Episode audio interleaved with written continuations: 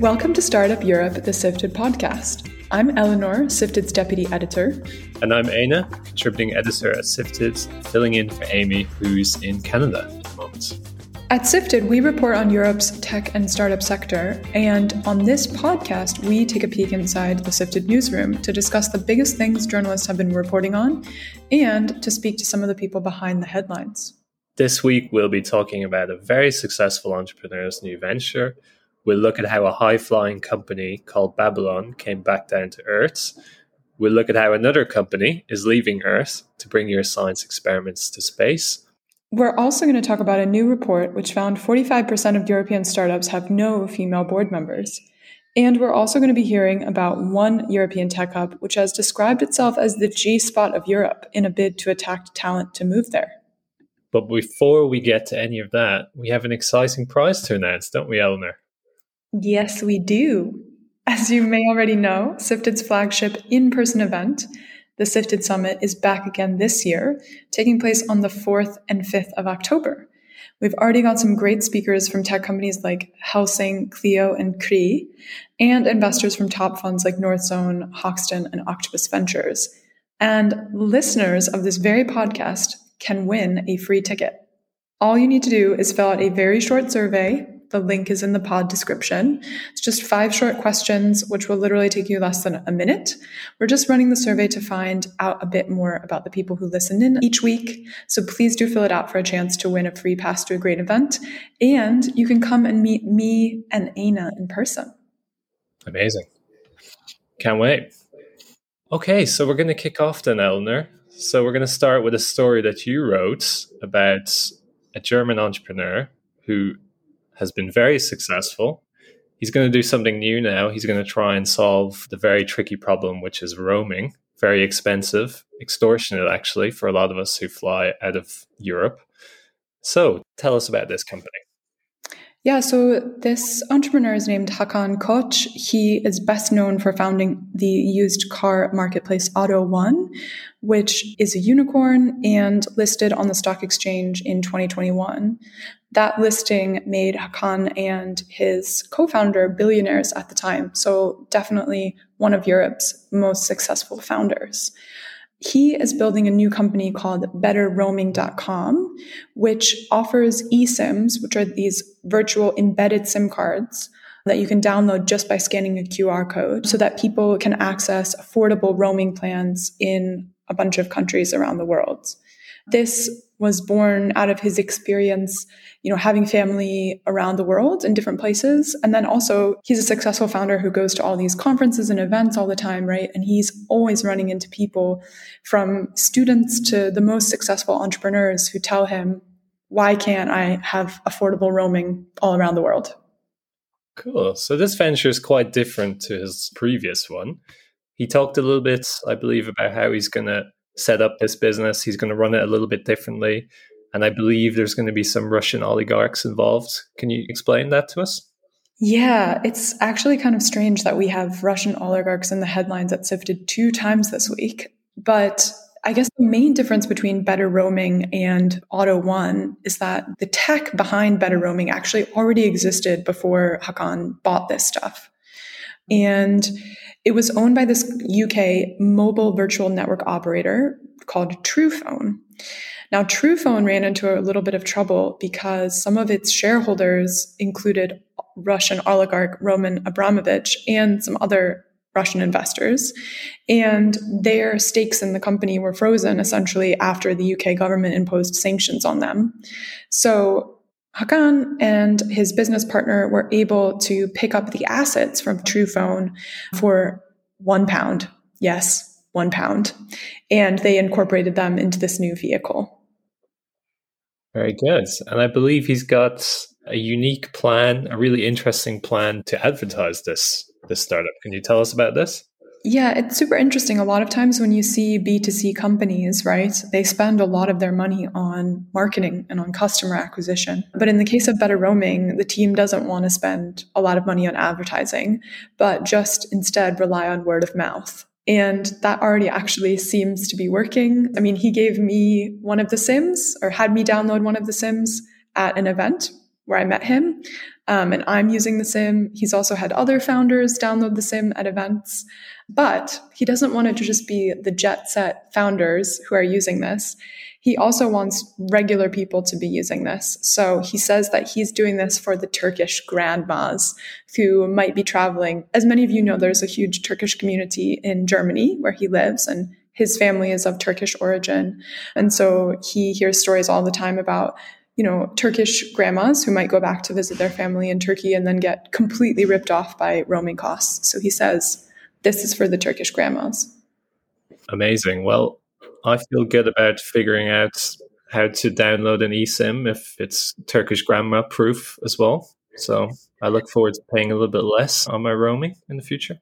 I would also say one of the craziest things about covering this announcement is that they wrote the press release with ChatGPT.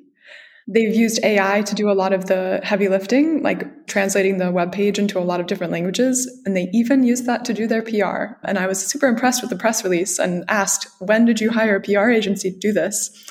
They were like, we did not hire a PR agency. We just had ChatGPT do this. So my first ChatGPT press release. Great news for all the PR listeners out there. ChatGPT is breathing down your necks and our necks too. Cool. Thanks, Eleanor. Thanks, Anna. We also wrote about another interesting startup this week in a totally different sector, German space tech Atmos, which has raised 4 million euros to help mini organs be grown and tested in a low gravity environment. Anna, tell us more. Yeah, sounds amazing, doesn't it? So, this is really interesting. Scientists like to send cell cultures up to space, they want to test them out in microgravity conditions. So there's no oxygen, there's no gravity. And this company, Atmos, is going to try and facilitate this. And there's a few companies trying to do this. They're trying to streamline this, remove some of the costs. Because at the moment, I, I read some figures that you know it can cost half a million or a million to do this, you know, end to end, to plan this research, to send it up in a launcher, bring it back down again. And the lead times are crazy. You know, it could be two years all in to get your experiments to come back down. So, Aina, why would we want to send stem cell cultures up to space? So, what's interesting for scientists, for pharmaceutical companies, is to send their experiments to space because there's microgravity up there and it's a whole different set of conditions for their experiments. So the founder of Atmos described the process of growing stem cells here on Earth compared to in space. He said if you take a petri dish here on Earth, put some stem cells in it, they grow quite differently. There's gravity pushing down. So what you get is basically this pancake, he described it, formation. But up in space, there's no gravity to hold the stem cells down. So you get something quite different, a three dimensional ball. And they can use this as the basis for growing tissue or growing little bits of organ potentially. And pharmaceutical companies have done this in the past. The likes of Merck, Eli Lilly, and Novartis, Amgen have sent their experiments into space to try and test them out. And they're hoping to come back with what's called this organoids, uh, organ grown in space. And they think this could be the future because there's a lot of pressure back here on Earth to use less animals in testing. What about testing your science on mini organs grown in space instead? This doesn't sound like it would be cheap. How much does this cost, Ana? So I think the goal is to try and get this below 100 grand. I've heard a competitor of Atmos called Yuri Gravity, also in Germany. They've described costs as being around 60 grand, maybe, best case scenario they think they can do it for that. It does depend on a lot of things. It depends on how expensive is your ride to space. At the moment, SpaceX is the main game in town for this. They're setting the price essentially.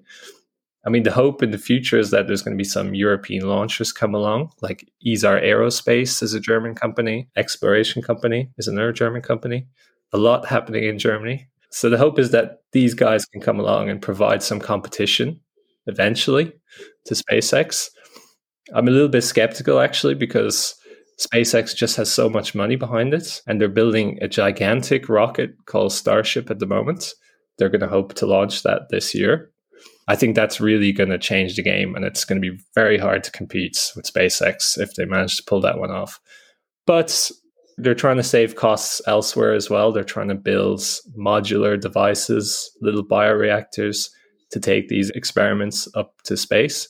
They say if they can build off the shelf kits, they can save a lot of cost there as well. Amazing. Well, we'll look forward to more German space innovation news from you, Aina. So, moving on to another healthcare related area. This week, we had a story about Babylon, um, the European health tech company, which has agreed to a deal that would take it private again and see existing shareholders lose hundreds of millions of dollars. What is going on, Aina? So, Babylon listed in October 2021, and what's followed has been a torrid 18 months for the company. Its share price has dropped 99%. So the company was providing this telemedicine service to patients, but it couldn't do so without losing money. The company was pulling in revenue all the time, but there was a profitability issue. The company was cutting headcount, you know, abandoning contracts, looking for new cash injections along the way, which it got to to a certain extent, but it hasn't been able to succeed or plug its shortfall in money. I mean, the other thing that I think about this is like Babylon's timing in hindsight wasn't that great because starting in 2022, global stocks took a complete beating and no sector more than tech. So after 18 months on the New York Stock Exchange, its share price has dropped more than 99%. They seem to have found a solution. They're going to form a new entity with Swiss digital therapeutics unicorn MindMaze. MindMaze will inject new funds into the business and pay off some of Babylon's debt. And this transaction is supposed to be completed in July. But what does this mean for the shareholders, Aina? So, yeah, investors have lost out big time on Babylon. VCs like Kinnevik and VNV Global, Swedish pension fund as well, AMF, and there's a Swedish investment fund called Swedbank Robur that had big stakes in Babylon and they've been wiped out. And uh, Saudi Arabia's PIF, Public Investment Fund, is also going to lose the whole value of its 12% stake, as will Ali Parsa, who's going to lose his nearly 20% stake, but he will stay on at the company to head up the Babylon portion of the business within MindMaze. So I guess, you know, it's not like the company is going away. Babylon, the brand and Babylon services will continue to exist. So we'll see how it fares underneath MindMaze. Okay, so Eleanor, our last news story of the week. This was a piece of research that our colleague Miriam reported on, which says that nearly half of startups in Europe don't have a woman on their board of directors. So this is uh, quite a dramatic finding. What does it mean to you? Yeah, so this is based on a report by ESG VC, which is an industry initiatives that's helping startups measure and improve their ESG performance, and the British Venture Capital Association, which is the industry body for VC in the UK. They collected data from a bunch of different VCs about the portfolio companies of those VCs and got data on 450 different companies. So again, yes, there are thousands of companies in European tech, but 450 I think is is probably a pretty good representative sample of what diversity is like. And it's pretty shocking. I mean, boards are the primary governing body of any organization, right? They make super important decisions about the strategy and direction of a company. And yet 45% of European startups have no female board members, which is pretty shocking. Part of this has to do with the fact that a lot of times VCs will take a spot on the board after an investment. And given the fact that there are fewer number of female founders who would sit on the board, and then fewer number of female investment partners who would sit on the board, you end up, unfortunately, with very low female representation on the board. And Eleanor, did this number surprise you? I was a little bit surprised at how bad it was. No, this number did not surprise me at all for the reasons that I said before. You know, because there are so many few female founders and because there are so many few female VCs, it did not surprise me. And the thing is, more VCs could give up their board seat to someone else who would represent them on the board so that they could improve representation diversity at the board level. But the fact of the matter is that most VCs want to have a board seat and they see that as an important way to influence the company and to monitor the performance of the company. So unfortunately, they could be doing a lot more on governance, but they don't want to. You want to have your juicy board seats. That makes everyone's egos feel good. And what do you think companies should be doing after reading a piece like this? I mean, I think that they should be looking for ways to just improve diversity on their board, right? Miriam Partington, our reporter who wrote this piece, spoke with Sarah Drinkwater, who is a VC and an angel investor. And Sarah made the great point that people should start looking for NEDs, non executive directors. So they're an independent board member that's usually recruited around Series A or B. And if you know that you need more diversity on your board, go look for a NED that's going to bring diversity to your board. And that doesn't just have to be gender diversity, that could be someone from a different industry or someone with a different background who's not an investor, who's not a founder, who can bring another perspective to decision making. I think the other thing that, you know, people brought up in conversations about this is startups should not be lazy when they go out to recruit board members, right? Make a list that's 50-50 male female and be intentional about putting your board together.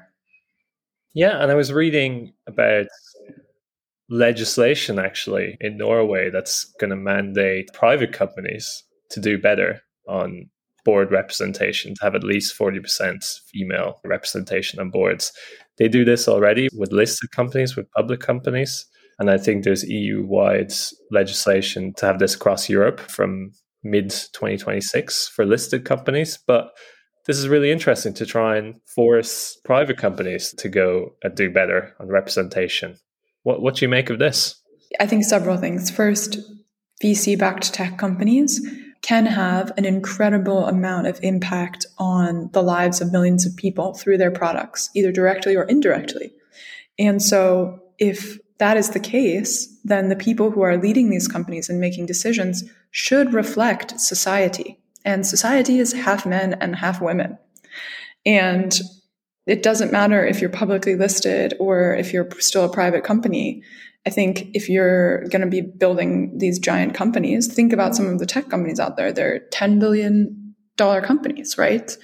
And they are creating services that are ubiquitous throughout society. So their leadership should reflect society. Well, thank you, Eleanor. Thank you for letting me stand on my soapbox, Anna, because it's not hard to get women on your board. Yeah, I hear you. Well, thanks, Eleanor, for your frank views. We'll continue, obviously, at Sifted to cover this issue. And now we're off to Central and Eastern Europe, where our correspondent Zosia Wanat has been busy reporting on what has been questionably dubbed the G spots of Europe. If you hadn't guessed, we're talking about the capital of Lithuania, Vilnius, a small city that is home to well known tech companies like Vinted and Nord Security, companies which have become global household names. And now the city has been on a charm offensive to try and lure Europe's top tech talent to move there. Zosia, welcome to the podcast. Hello, thanks for having me. Zosia, you managed to open your piece with a 700 year old anecdote about Lithuanian King Gediminas. Tell us why His Royal Highness Gediminas is relevant to Lithuania's tech and startup scene today. I, think it's a great start, actually. Thanks so much for mentioning it, Eleanor. So, the um, statue of the king Gediminas is standing right in the middle of the main square of Vilnius. Everyone seems to know who he is and why he is so important. He's the king who launched the city 700 years ago. So actually, Vilnius is celebrating its 700th birthday this year. Happy birthday, Vilnius.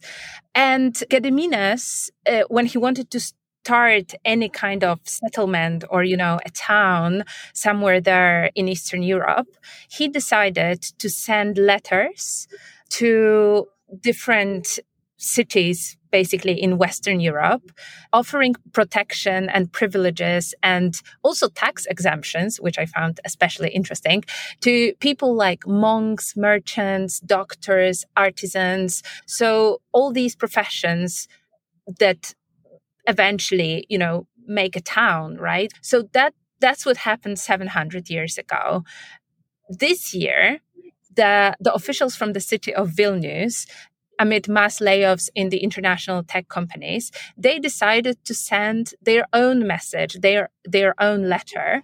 That was a message targeted at all the employees who might have been hired by companies like Meta or Twitter or Google somewhere in London or Berlin or the US. And they were saying, come to Vilnius again, come to Vilnius, come to, come to our city and settle here because we have a great startup ecosystem. I thought it was also really interesting that you picked up on some clever advertising that Vilnius had been doing around the world to do with these layoffs. What was that ad that you saw? What was in London? Yeah, so basically, the Vilnius officials they hung posters all over King's Cross in London, where companies like Google or Meta have their offices in London, and the posters said, "Got fired by Meta or Twitter, move to Vilnius." Funny story is they actually got fined for this because it was considered to be littering basically they didn't get any permission to put those posters there but they also said they that they mm. had a fine priced in the budget of the campaign. So there was also another pretty funny ad that Vilnius made. Zosia, explain that one to me. Yeah, yeah, sure. Uh, it refers to the G spot that you mentioned at the beginning. So this is the ad also from from the city of Vilnius that was published several years ago. It it also went viral on social media. There were several posters in in capitals, in European capitals, and the ad said that Vilnius is the G spot of Europe. Nobody knows where it is, but when you find it, it's amazing, with quite telling visuals as well.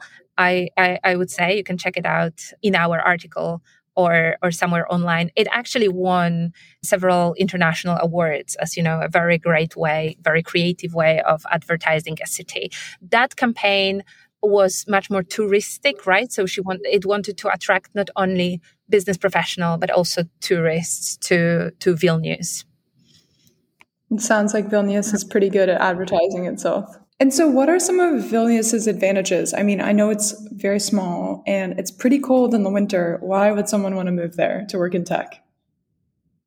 Yeah, these are the arguments that came to my mind when I was going there. And to be fair, that was my second time in Vilnius. The first time was very brief.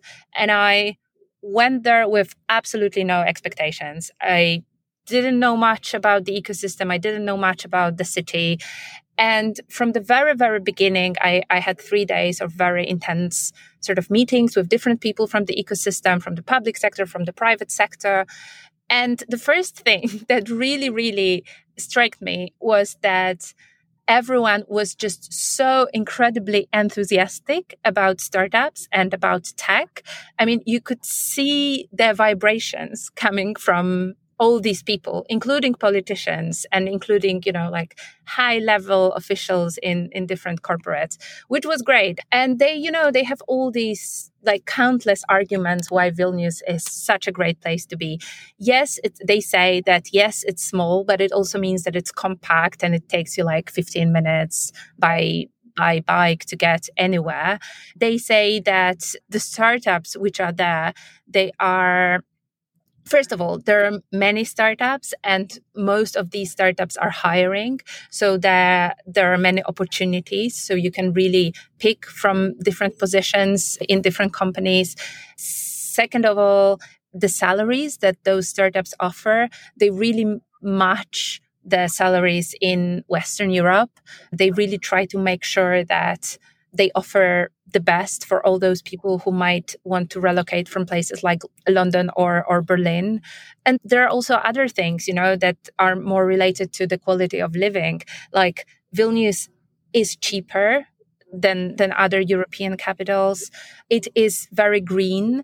So, yeah, all these things, they basically present Vilnius as a place which is very livable. And for all those who might not be the biggest fans of, you know, like London rush, let's say, it's it's just a very nice place to settle in with your family and still work in big and significant tech companies. Why exactly do Vilnius officials want people to move there? And what do people get in return for moving there? Other than, as you described, you know, a smaller city, safer, and perhaps, you know, cheaper cost of living. Yes, absolutely. So the startups in Vilnius and also the government, the national government and the local government, they are very much aware that there's simply not enough local talent to sustain the need of of all those companies that keep popping up in in the city so they are now doing their best to basically attract the best people from the outside to to work for them. So the government started a campaign, the relocation campaign, which basically offers almost 3,000 euro to cover up to 3,000 euros of relocation costs for some high uh, earning professionals. So, ba- uh, professionals also in tech. So, basically, if you are on a certain level in a tech company somewhere else and you consider going to Vilnius, they would pay nearly 3000 euros for your for your relocation for finding a flat for you know all the expenses which are linked to to the move the startups they also they they say that it's tricky that it's difficult to find good people who will who would get there and so the first thing that they can do is really to offer them very competitive packages. And this is something that I know that many companies in in Vilnius are doing.